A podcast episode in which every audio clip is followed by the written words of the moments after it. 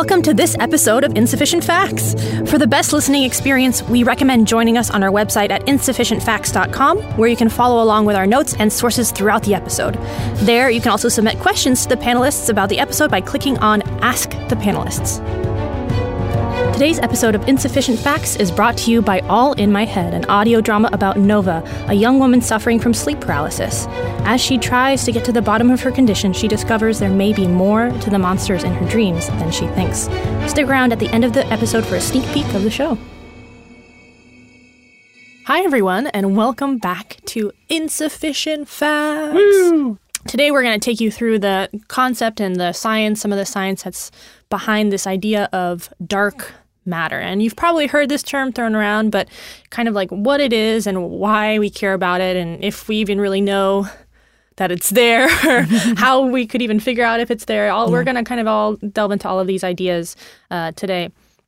So we're going to start you off with our recent headlines topic. Um, we're going to talk to you about basically how the almost the entire field of cosmology is is kind of uh, up in arms or in a panic about how to properly measure Yeah. The universe, Yeah. which is you would think it's pretty important. It's like you know, it's it's good that we we should really make sure that we're mm, properly measuring the universe, but it's it's a really difficult tricky. thing to do. It's very tricky. So you know, it's it's there's a lot of debate that's going around how to properly measure the universe.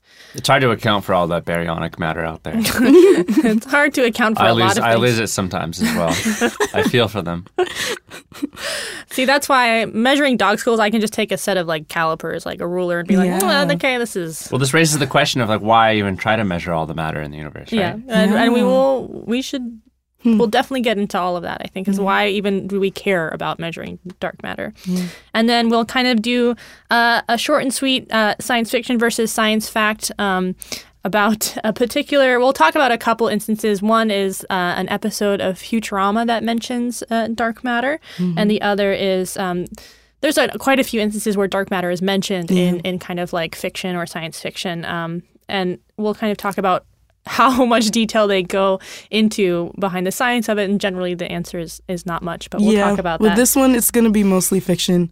yes, yeah, mostly fiction, um, which I don't blame them. It's, it's a hard concept to come across in with a lot of scientific accuracy because we just don't know a lot about it, and it's hard to kind of wrap your head around. And then uh, Raquel will lead us through our bizarre science segment where she's going to talk about a galaxy that exists without dark matter. They think. They think they think it has no dark matter, which is weird because we thought that that was basically essential for a galaxy was to mm-hmm. contain dark matter. So mm-hmm. this is kind of an odd an oddball galaxy if it really does contain no dark matter. And then Kyle's going to lead us through a classic segment where he's going to talk to you about kind of where this concept of dark matter even came from. Like, how did we even start thinking about it or talking about it or thinking that it was a thing that we might need to know more about to explain the It matters. universe? It really does. It matters because it's dark matter. Ha ha ha ha. Yeah. uh, knee slapper. That's a knee slapper. and we um, slapped our knees. I did. And then uh, we'll end as usual with our, our lifting the veil segment where we'll tell you kind of what's look we're looking forward to, what's going on in our lives as as grad students and as people, not just scientists. so um, let's start off with our recent headlines segment. So this was a recent headline in Wired um, that's talking about how cosmology is in this crisis over how to measure the universe. So there are two general methods of, of measuring how the universe is. Well, let's talk about this. We know that we've talked about this before in, in a previous episode, right? About how the universe is expanding and how we know that it's expanding, right? So, um, you should kind of kind of revisit some of our previous topics if you want to hear more about us talking about like Doppler shifts and Yeah. you know red shifts and blue shifts and The stars. space episode. Our space episode, yeah, um, where we talk a little bit about how we even know our about the universe and how the universe is expanding. But we can, you know, a big part of of physics today and, and cosmology is measuring how much is, is it's expanding and measuring kind of how much matter and is out there in in the universe, right? Mm-hmm. Because this, you know, we know that there's a lot of force that's generated by things that have mass, mm-hmm. right? Essentially, so you can kind of calculate through acceleration and through how fast things are moving. You can calculate how much mass you would think there would be mm-hmm. in the universe or in a particular area. But oftentimes, the speed and directionality in uh, which things are moving is not perfectly explained by just the visible things in that solar system or galaxy or or particular area, right? Like the planets and the mass that matter that you see doesn't explain all of the physics that is being observed, Yeah. essentially. So there's these discrepancies and that's kind of like a, a lot of what science is is like you find something that doesn't quite match up and then it bugs you to all heck as to why it's not matching up like where this discrepancy is coming from. So then it just is like that little nugget in you that's like why why why is this why is this the case? Why why doesn't this make sense given what i know or given what i've, I've observed? So um, that's kind of why you know it's uh, really important to figure out how to measure the universe properly because that could explain a lot of these discrepancies is just how we're measuring. Well, Yeah. here's Thanks. another great reason to measure how much matter there is in the universe. Mm-hmm. We all know that gravity is an attractive force. yes And so, if there's the right energy density and mass density in the universe, then everything will come crashing down at the end of the universe, right? Because everything's attractive. right Yeah. But it turns out that the universe is expanding, yes and the acceleration of that expansion is increasing. yes Yeah. And so, if we can account for all the matter in the universe, then we can make a really good prediction about not only where the universe came from, but where it's going. going. Yeah. What's going to happen at that critical point where maybe the There, there expansion seems to be just the right amount of matter in the universe that the uh, universe will like sort of like is flat and stationary. You know, I'm not gonna lie. There's a part of me that's just like, let's live in the moment. Why are Let's we not worried worry about, about, the, the, death universe of the universe. in the beginning or the end? I mean, our lives in in in context, our lives are absolutely fractionally Yeah, a part of yeah. of the grand scheme of the life of the universe. Well, the matter but these de- are important questions. Yeah, the matter density also determines the shape of the entire universe, whether it's closed on itself like a saddle, or mm-hmm. whether it's open like a mm-hmm. sphere, or whether it's completely flat. Mm-hmm. Mm. And I think it's important just to understand. You have to, in order to really make advances, maybe in like, you know, our technology, you have to at least understand what the baseline is that we're working with, mm-hmm. right? You kind of have to understand the physics of the universe. So, you know, maybe if one day, I, you know, I'm not a physicist, but like I like to think that maybe one day we'll have like some cool warp drive or Yeah. like really, you know, advanced interstellar travel. But I, I think that would only ever be even a remote possibility if we understood kind of what's going on in our universe and how the physics of it work. Yeah, this article is really great. It was published on November 20th by Sarah Scoles, and she does a good job of conveying both the excitement and the fear of the scientists who mm-hmm. are working on this, mm-hmm. which is pretty awesome because they're both like they don't know what's going on, but at the same time they aren't afraid of it. Mm-hmm. And they see it as we could be on the verge of the next huge discovery. Mm-hmm. Like we could find out that the universe is actually more interesting than we ever thought it was before. Right. Well, I think this really gets back to like what the spirit of a scientist is. Yeah. Right. You should have the work habits of a librarian, but the creative energy of a poet. Mm-hmm. Mm. Yeah, I it's funny because I, you know, my someone my postdoc in my lab like I was working on this code to analyze this data that I have recently and she was like I was like, "Oh man, it's not working." And then finally I got it to work and she's like, "Wow, you know, you really like you you impress me because she's like you never get really frustrated when it's not working. You, you just kind of find it to be a puzzle and then Yeah. you just work it through. I was like oh yeah like i she's like yeah i've never seen you like cry or get upset like really upset over it. And people that happens. Like sometimes it's so frustrating to not have something working that you get upset to the point of crying. But i'm Yeah. she but what she said was totally right is like i see it as a as a puzzle as a problem that i mm-hmm. can i know i can solve. I just have to kind of like piece it or just like a really tough knot. You just kind of like little piece by piece kind of unravel it and then it'll it'll slowly make more sense and you'll make these steps of progress towards your understanding or getting it to work and i think that's really valuable as a scientist is not to see something that's not working as like a defeat or really like upsetting it's just a puzzle to be solved This is something that um, Carol Dweck has actually talked about. She's a psychologist. Uh, growth mindset. A lot of our listeners probably will be familiar with that term, but it is like approaching problems or adversity or any issues in your life with the like confidence that you can adapt and like learn from yeah, it yeah. and it's not seen as a defeat or something that's going to hinder your, I- progress No, that's I didn't know that about that, but I think that's absolutely the mindset that I have, and I think is really an important one in grad school or in any career is just not to beat yourself up too much about it, but just see it as you're learning still and you're growing, and it's an opportunity to expand on your skill sets and your knowledge. expand like the, The universe.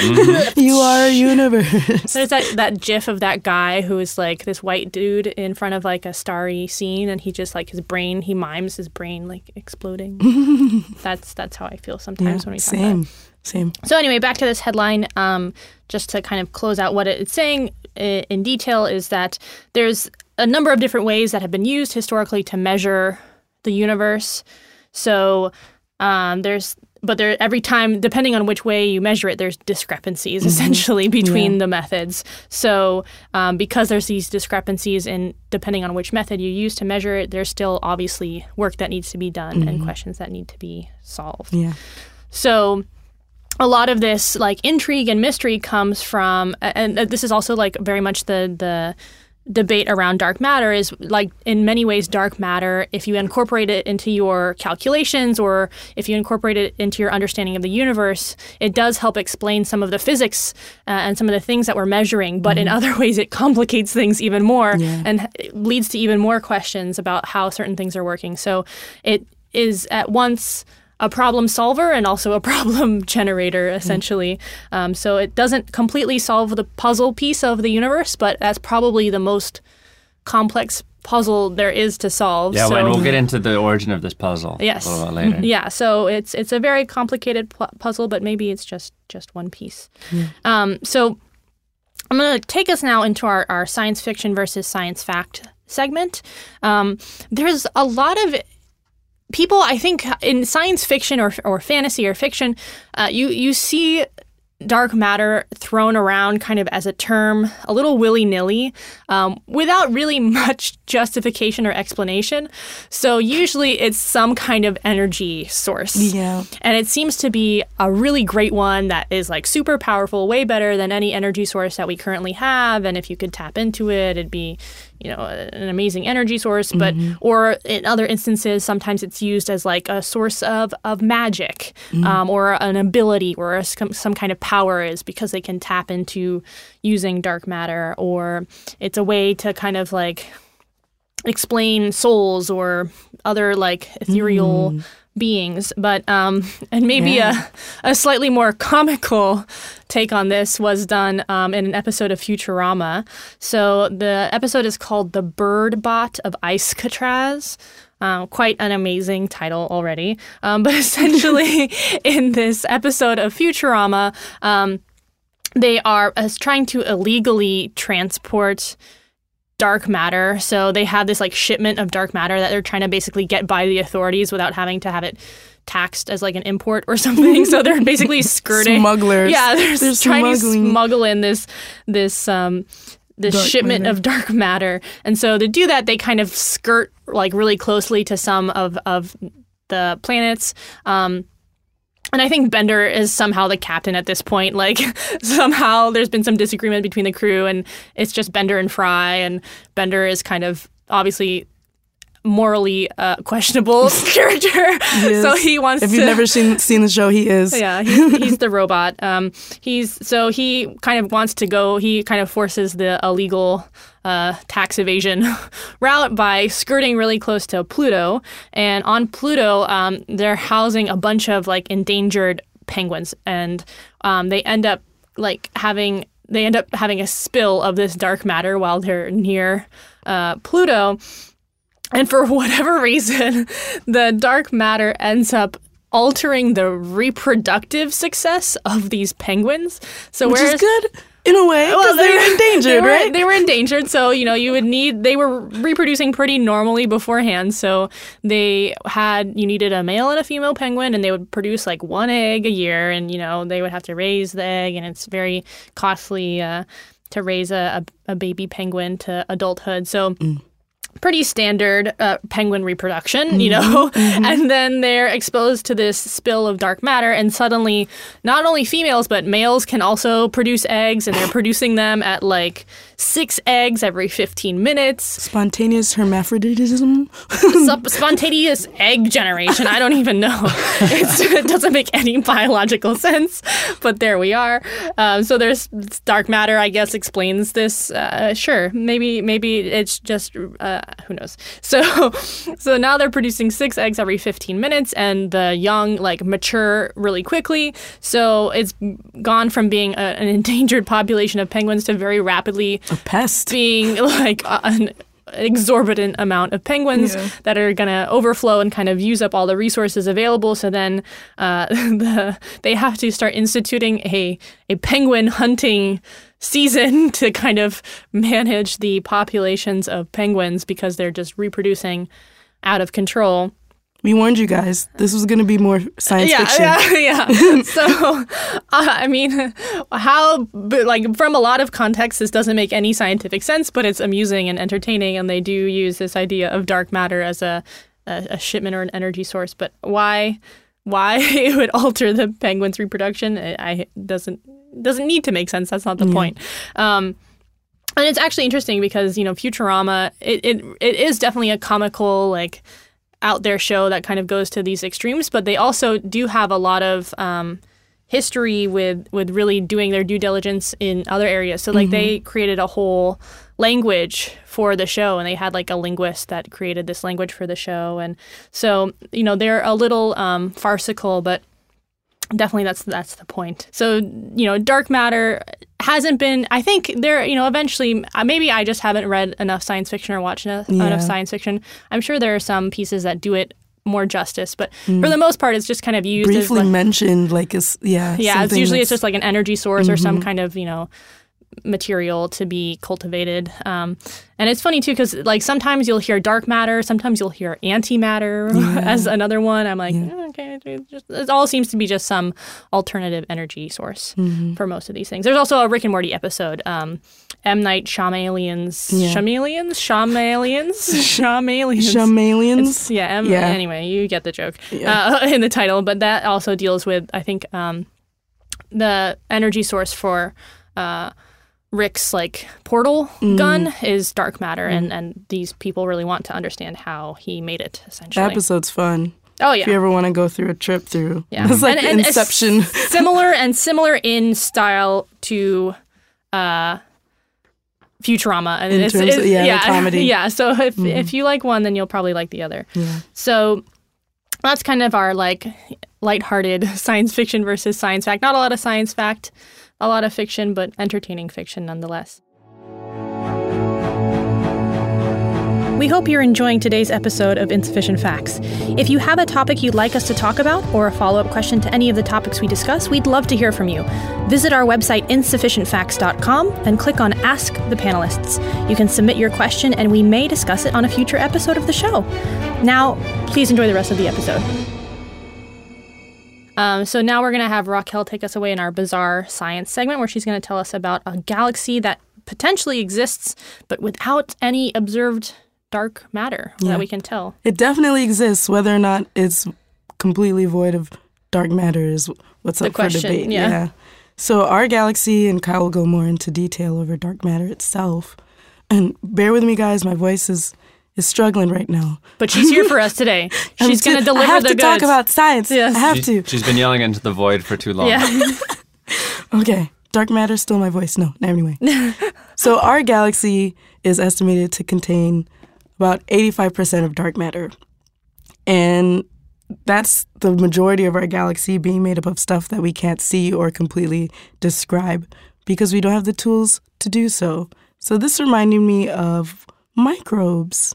Before we had the right tools to see microbes, we had no idea that they were billions of these organisms all around us all the time. And we talk about this a little bit in our microbiome episode. Um, if you haven't listened to that yet, give it a listen. We kind of talked about the, how we even figured out that there were microbes to in the first place, Yeah. because for a long time we didn't we didn't know about these things. Yeah. So there are 100,000 stars in our galaxy, the Milky Way, Mm-hmm. but there are 10 million trillion microbes for every human on the planet. And that's not just bacteria, that's fungi, Yeah. that's protozoa. Anything that's small, smaller than the eye can see, really, Yeah. and living. So all of these things were all around us. And if you go back to the microbiome episode, you'll learn that we had no idea for a really long time. So this is how I kind of think about dark matter. Now, um, it seems counterintuitive that the lack of something being there would indicate that it exists, but that's the case with this galaxy. So they found that this galaxy, according to their calculations, which is going to be the point of debate, is that the lack of dark matter there in this distant galaxy demonstrates that it does actually exist because, according to our calculations, our galaxy has this presence of dark matter. Mm-hmm. So if we mm-hmm. compare our galaxy to that galaxy, it seems like there's dark matter. There's here. a factor missing. Yeah. yeah. Yeah. So before this discovery, it was thought that dark matter not only existed in all galaxies, but it was actually a requirement for a galaxy to be considered a galaxy. Mm-hmm. So this um, galaxy that they found is having scientists question their entire definition of what a galaxy is, which is defined as a gravitationally bound system of stars, stellar remnants, interstellar gas, dust, and dun dun dun dark matter. so hence, Uh oh. hence the debate. on- Breaking the definition. yeah, what the heck this galaxy is doing. But there is um, some dissent. So I love this because this happens a lot in science. Yeah, where you have I don't know if you listeners know this, but there are like fierce arguments that can go on for years or decades about Yeah. Mm-hmm. certain topics. Like in every field of science, there's always you can always talk to someone and be like, "Oh, what was a contentious like topic?" Like Yeah. for in paleontology, the the big one that was a uh, people would argue for years is whether birds were related to dinosaurs or not. um, that was like people would get like almost to like fist fight levels of Are angry. yeah. yeah. Yes, they are. Just now, checking. now we know. Yes, we have definitive some proof beef in that, that birds are uh, relatives or descendants of, of the dinosauria lineage. But uh, and that's just one example of many. Yeah. Like It's these. been said that science advances one funeral at a time. oh my god. You're talking about ideas here or people? Well, you have these people who hold on to these ideas. Yeah, they cling yeah, on. literally, someone passing away Yeah. leaves a lot of space for other people to move in. Yeah. Yeah. So this this also this topic uh, of dark matter and this galaxy. And if a di- an idea only survives because one person is advocating for it and they just have a particularly big ego about it, then maybe it's not such a probably great not idea. the most robust of yeah. ideas. Like fun fact, uh, so many scientists were mad at Einstein's idea for relativity yeah. Yeah. that uh, they signed a petition. So there's like hundred scientists that signed a petition saying that Einstein was wrong, and he said, "Well, if I was wrong, I only need one. only one of them has to prove me wrong." Yeah. Yeah. And no one could. And there's also a really big debate right now. We talked about this in our microbiome episode as well, I believe, where whether or not the brain has a microbiome. So that that is That's a a hot current debate area. right now. Yeah. Yeah, you can look that up. Um, we're not sure if it's contamination during tissue processing or if there are microbes Yeah, that that's actually inhabit the provocative. brain. Like yeah. I've heard of the microbiome as a brain in, in itself, which I think we talk about in that episode. but yeah. to have a microbiome within the brain, yeah. Yeah. Yeah. So this happens all the time. And what ends up coming out on top is the facts. Yes. But depending on how you run your analyses, this is where discrepancies can come in. So Right. one paper was published um, arguing that this galaxy was completely without dark matter. And lo and behold, shortly after, another publication came saying that that is not their assessment of why the galaxy doesn't have dark matter can't fully account for whether or not it's it's there or not. So mm-hmm. That's yeah, I read the response, and it. Mm-hmm. was this very like technical review about like, st- statistics and data. Yeah. and saying like, well, if you look at it this way, you couldn't rule it out. It could still be there, but Mm-hmm. and regardless, it's an abnormal looking galaxy. And I think there's a photo of it. It looks like a donut. Hmm. Is that right? Am I remembering that right? it sounds right. Yeah. I didn't look at what it actually looks like. Do we have an image of it? I think there's an image of it. Um, it was or maybe just an artist recreation. Or there was a there was an image associated with the article, but it's actually very likely that someone was just like, I don't know, that looks weird. Yeah, they could have just looked up abnormal. There's a lot of really wonderful artist recreations Absolutely. Yeah. of a lot of astrophysicsy Like- things. Oumuamua. Oh, mama, yeah, yeah, this like alien death needle that flew through our solar system. Yes. Also, in our space episode, if you haven't listened to that yet, that that's where we talk about that. I miss. Yeah, oh, there's a picture of it. was It looks just. time. I had, I had to pull it back up. It looks just like a like a dot. Um, you guys. So this article is in Nova. Dark matter in NGC one zero five two dash DF2. That's the name of A the matter of debate. Yeah. Uh-huh. the matter jokes. So there's an image on up there, and Oh, I actually didn't it, catch it, that it looks like a night sky, Wow. honestly. So Yeah. But anyway, so this is this is hotly contested, and it really, you know, th- this is what science is: is back and forth, and people saying, "Well, you didn't do this correctly, and you should do this," and "No, I did it correctly," and that's just how we learn, and it's part of the process is is challenging each other to do better, better science. Yeah. and and also claims of like definitive claims of this has no dark matter whatsoever is it's hard to really prove, Especially proof since it's still a theoretical yeah. particle. Yeah. Yeah, but how do we even know? What, how do we even get the term dark matter? I, you know, like this is something that we are throwing around a lot, but this is this whole concept of dark matter is is you know how did we arrive there? So I'm gonna have we're gonna switch now to our classic section, classics section, and have Kyle lead us through. I think every time I struggle over saying the title of that segment, classic section, which Kyle's gonna lead us through about how we where the idea of dark matter even came from. Yes, thank you. And the discovery of dark matter goes back to observations of the universe and observations of galaxy clusters. And the stars within galaxies should follow this distribution where they start slow in the middle, very fast somewhere in the in the middle of the of the galaxy. Mm-hmm. And then the speed of the stars should taper off towards the edge. So the stars on the very edge should be going slower than those toward the middle. Mm-hmm. Hmm. And as it turns out, if you look at the velocity of stars, it actually goes up and stays up. So the stars on the very edge of the galaxies are going way, way, way faster than they should be They're just whipping around. based off of the matter that you can see, like all the other stars and dust and clouds and nebula that are inside the galaxies.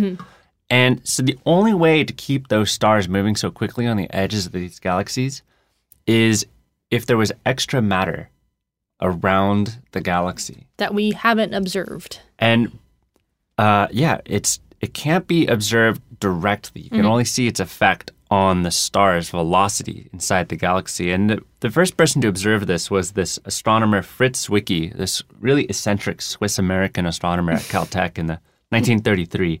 And he he used this dark matter to explain the discrepancy in the rotational velocity of galaxies. And he had a famously bad temper. and he used to wander around the halls of uh, Caltech asking poor, scared students, Who the hell are you? and so this goes back to this debate. It's like, uh, you know, he might have been right, but he had such a bad temper, people didn't really want to listen to him. Yeah, you got to talk to people. Right. Share science. Well, yeah, people Have people want to talk to you. people don't like you as a person, then they well, I think they're a little more inclined. We're no, you know, we like to say that we're unbiased as scientists, and we try and be as much as possible. But generally, if you if you step on a lot of people's toes, people aren't going to be super receptive to what you have to say. Yeah.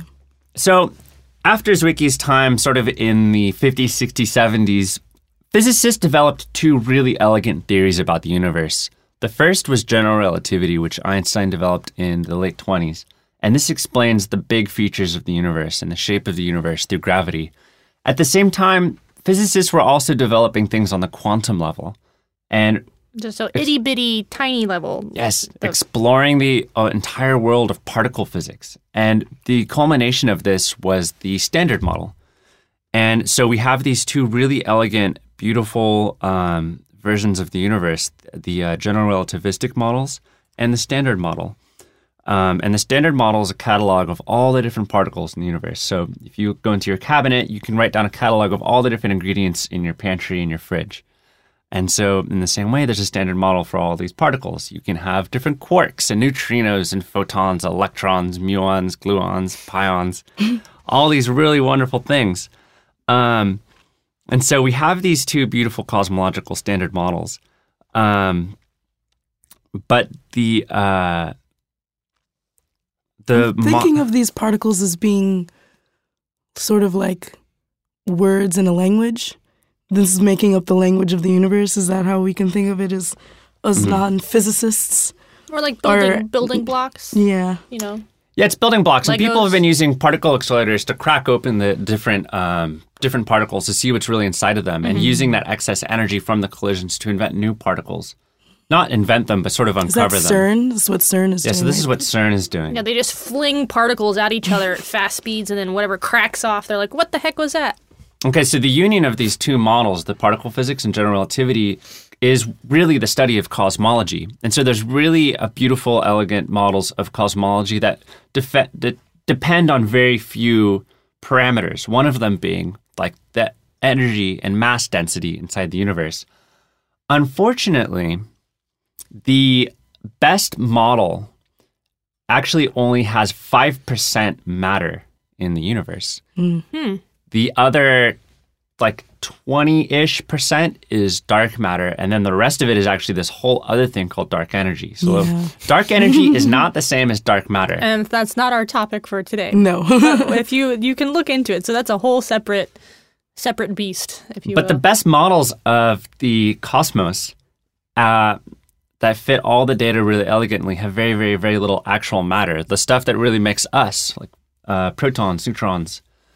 Um, seems to be the the minority of what's making up the universe. right, so it's maybe it's not even fair to call it normal matter. yeah. We're the abnormal matter. We are the abnormal matter. We're unusual. And so there's this, um, there seems to be a, a bunch of this dark matter. And again, I want to distinguish between matter we can't see. So sometimes there's like cool clouds of dust in the universe, and you can look at them and you wouldn't see them directly because they're not shining like a star. But you could see the absorption of light from behind it. So it would absorb stuff. Mm-hmm. So for some reason, there's this m- extra dark matter in the universe and it doesn't have any charge. It only interacts gravitationally. Potentially, it it interacts with matter through this weak force, hmm. but that's all we know about it. So this idea of dark matter is really a journey about what we don't know about it rather than what we do. Mm-hmm. And so there's a mm-hmm. couple different dark matter candidates. Uh, one of which is called um, WIMPs, weakly interacting massive particles, and there's this idea in um, in particle physics that uh, every single particle has a supersymmetric partner. So every every like like electron has a selectron, a super electron. a soulmate. Right. and and so this same supersymmetric theory of particle physics invents this other particle uh, that has the exact properties that dark matter has. It only interacts gravitationally. It's very heavy, and it only has maybe a weak coupling to the other parts of the universe. And so all these cosmologists are running around like crazy trying to find this extra matter, and all these particle physicists are like, "Oh, well, we've, we've got this other thing if you want it." Like, Maybe this is what you're looking for. Have a wimp. And so a WIMP is uh, so a WIMP particle would be about uh, like a thousand times up to a million times heavier than a normal proton. Uh, um, it sort of clumps up on the edges and outside of the galaxies. Um, and unfortunately, we haven't found a WIMP yet. Hmm. We're looking for those wimps. There's a lot of ways to look for a WIMP. You hmm. can find one directly, so you can go to CERN, sort of like when no one's looking, turn up the knob, make the energy go a little bit faster. Break into CERN. So just break into CERN. I need I'm a looking wimp. for a wimp. Give me a wimp. and if you could collide two particles with enough energy, you could make a WIMP. And so this is one way that particle physicists are looking for these particles because it fits into mm. their theories about particle physics, and cosmologists want to find one because it fits into what's missing from theirs. Mm-hmm. Um, another way to look for it is to use a telescope and sort of observe like strange cosmic ray particles coming from the centers of galaxies where like mm. dark matter is annihilated and becoming pure energy. Uh, so far, no luck there. There is a couple. there's like maybe some indication that some gamma ray bursts from certain galaxies may be due to dark energy, but or sorry, dark matter, but no, nothing there. Um, and the last way is to um, try to catch one of these WIMPs passing through the Earth. Um, and the way to do this is uh, to go deep, deep, deep down underground. Uh, so you can avoid all the riffraff and all the noise from the atmosphere and the earth. There's a lot of interference on where you know on the surface of the Definitely. earth. It's hard to detect Yeah. things. And it, you can super cool a bunch of atoms down to almost absolute zero. And so if there's anything that is disturbing them, at this point it, it can only be a WIMP because it's the only thing that can really like get through the uh, Earth. Oh, I mean, mm-hmm. for those of you who really know, there are these things neutrinos, which can pass through the Earth very easily, but you can account for those and those signatures are well understood. So mm-hmm. anything that's not a neutrino that's disrupting all of these very, very still atoms. How cold often did they think that WIMPs would pass through? Would it be like a constant thing or That's once a- every six months once every 100 years? Well, if they're supposed to be like 20% of the equation and we're only 5%, yeah. I would Would we even be able to know? Would it just be constant? these Sorry. are all good I'm questions. going on a trail no, here. These are all good yeah, yeah. It's actually, uh, I guess, I don't know. It's a really good question, actually, because the density of the density of WIMPs is super high, but you don't quite know like how many you actually expect to find. yeah. So, Um, sorry, what's the difference between a neutrino and a WIMP, though? So a neutrino is a very, very, very light piece of matter, and it interacts uh, gravitationally, allegedly, because it is uh, it does have mass, and it, it they actually account for like over ninety percent of the energy that comes out of a supernova is neutrino. Mm, so it's these Super light tiny, energy. really lightweight energy particles that just go fleeing through the universe at fast speeds. Right, and they're they're you can kind of think of them as the like the cousin or accomplice of electrons. Okay. And uh, there's there's are there are heavier electrons actually called muons, and muons have their own neutrinos. Oh. And then there's heavier Oh no! there's heavier ones of the muons called tau, and tau also has a neutrino. So Oh, there's a tau neutrino, oh, Lord. and these um, these neutrinos come out of interactions via the weak force Okay. And um, and sort of particle decays. Okay. Um, But not the weakly interacting particles. but these are distinct from uh, WIMPs. so WIMPs are really heavy and Yeah. massive, right? And this actually brings up a really uh, subtle point about dark matter. So, because dark matter is observed clumping up around galaxies, it's what astrophysicists called cold because it has to clump up together. So, things that are cold aren't moving very quickly, so they sort of huddle together. yeah. And neutrinos Are are, these very, very, very light, quote, hot particles. They, Yeah. they're- they don't actually feel hot because you can't feel them, Right.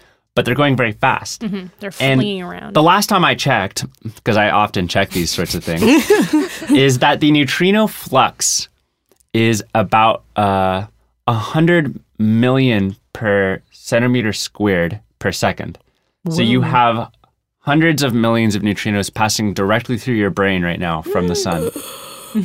Gasp. But they're so light. They uh, the they probably weigh like thousands of times lighter than electrons. So WIMPs are not neutrinos. Um, and there's other candidates for dark matter. There's things called machos, which are uh, massive compact halo objects, which are uh, sort of like little bits of dust that we can't quite detect yet. There's these other thing called axions. Um, there are um, pr- primordial black holes, which are little tears in the fabric of space-time from the Big Bang that may account for all of this. um, and so the the short answer to this dark matter thing is no one knows anything. We're I still love learning that. a lot. Yeah. I'm Um, still hooked on. I'm not even worried about microbes in my brain anymore. Now I'm worried about Neutrinos? Neutrinos. Yeah, I You mean, need that foil hat.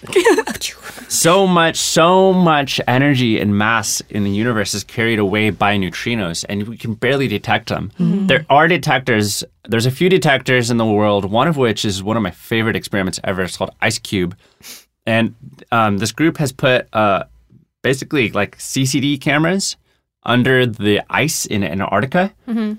and when neutrinos pass through the Earth, they sort of come to a screeching halt or a slowdown if they actually do interact with any matter. And hmm. that deacceleration will emit photons. Whoa. And so there's some radiation, Cherenkov radiation. And if you go into a, a nuclear reactor, there's like a blue glow. Mm-hmm. And that mm-hmm. blue glow is the same glow that would happen when neutrinos pass through Earth and like hit something. I was definitely thinking when Spider Man is made, and then you ended with a totally technical term. I was thinking of the warp core in the Star Trek ship. nice. That's the okay. blue is when Spider Man comes out. Sorry. Okay. Yeah, sometimes sometimes reality is stranger than fiction. True. Um, That's what this episode is definitely telling us. And I have a really wonderful colleague at UC Irvine whose uh, PhD is sort of doing a a cataloging of what people call baryonic, or it's the matter that makes up you and I, and the and the and the Earth and the stars. So the abnormal matter. No, people. yeah, the five percent matter. yeah. There's a great The effort. To, there, there is a great effort to account for all of the matter that we know that we can detect, Mm-hmm.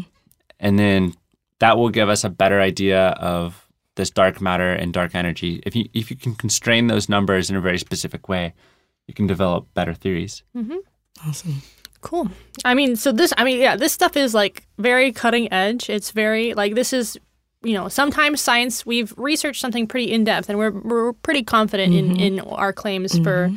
a lot of things that we have a lot of background knowledge about. But for things that make up our universe that we can't directly observe or are hard to directly observe, there's still so many questions that we have and, and new discoveries and new information that we're getting all the time. So we're learning a lot about just the basics of the universe, Yeah. you know, even today. So certainly, you know, if it's something that interests you, there's uh, ample opportunity and a, and a career path waiting for you to make lots of interesting and cool discoveries and work with cool people and do interesting science. So Yeah. I highly encourage you to kind of like look into this a little bit more if it really has kind of piqued your your curiosity. So we're gonna move into our last segment now, our shifting the veil segment. Um, we're- Shifting the veil. Oh my god, again. Okay, sorry guys. It's it's I we're shifting into our new segment that is lifting the veil. I love it. Wow. Wow. Man, my brain. All those neutrinos, they're messing they're messing up. Don't blame the neutrinos, Christian. So we're I'm um, going to talk to you a little about what's going on, uh, what we have going on for us uh, upcoming, and what we're we're looking forward to in our upcoming week or so of, of work or time. Um, let's see. For me, oh, um, I can. So my I, I kind of spoiled this earlier, but I got some uh, data. I've done like collecting data for the most part um, for this presentation that I'm going to give at a conference, and I've started analyzing it, and I managed to analyze one portion of it successfully. So I'm happy about that, and so I'm going to incorporate some of the other data and do a broader, bigger analysis, and then make some cool graphs and pictures and things like that, so that I can talk about it at this conference in January. Congratulations. But so uh, I spent some some some hours struggling with that, but we're making progress slowly Awesome. but surely. So that's good news. Yeah. Speaking of data, so I was working on a project in the spring of this year under Emeran Mayer at UCLA. He does microbiome research, and I am still waiting on the data from that. Um, That's So we had- yeah. fecal microbiota samples that needed to be sequenced, and that takes time. Collaborators working on it, but I should get that data back in the next couple of weeks, looking at sleep and pain, abdominal pain, and changes in the microbiome. So I'm Cool. super excited about That that. is exciting. Yeah, I'm hoping I'll be able to present it in at um, ASM, American Society for Microbiology, next year. So keeping that. Yes, fingers crossed for you. yes, yes. Soon. What about you, Kyle? Um, successfully messed with some living things DNA, as I love to do. Um, part of one of my research projects is to understand how and why microbes make certain decisions, and especially why they make those decisions in noisy environments with lots of mixed signals. So, in order to do that, we want to mix and match all the different receptors inside of the cells, and then uh, see if all of the theories that I- I've written down for the microbial community behavior match up with the experiments.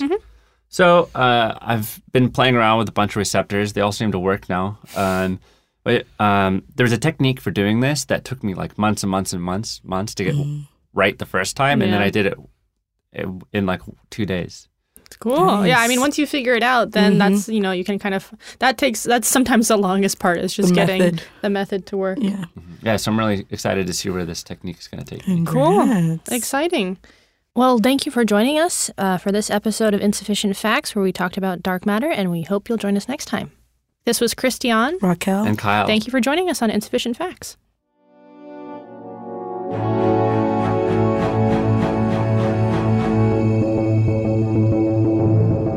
Keep up with our show, follow us on social media. We are at Insufficient Facts on Instagram and Facebook, and at INF Pod on Twitter.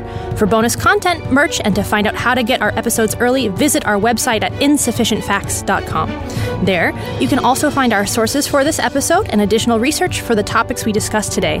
Thank you so much for joining us, and we hope you'll join us next time. And now, please enjoy the trailer for our sponsor, All in My Head. To listen to their show, visit their website, allinmyheadpod.com.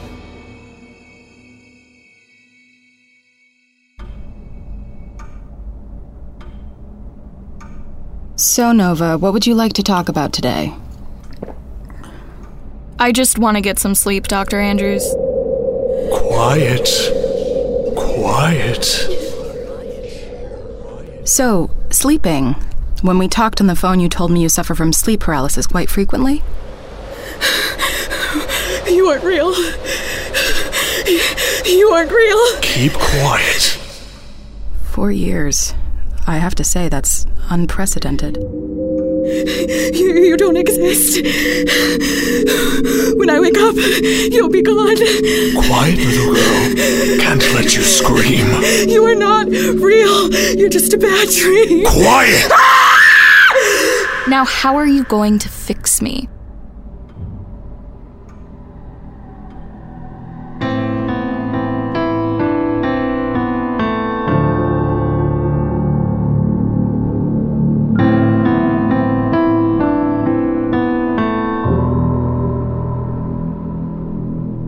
Keep up with our show, follow us on Twitter, Instagram, and Facebook at All in My Head Pod. For additional content, join us on our website at www.allinmyheadpod.com.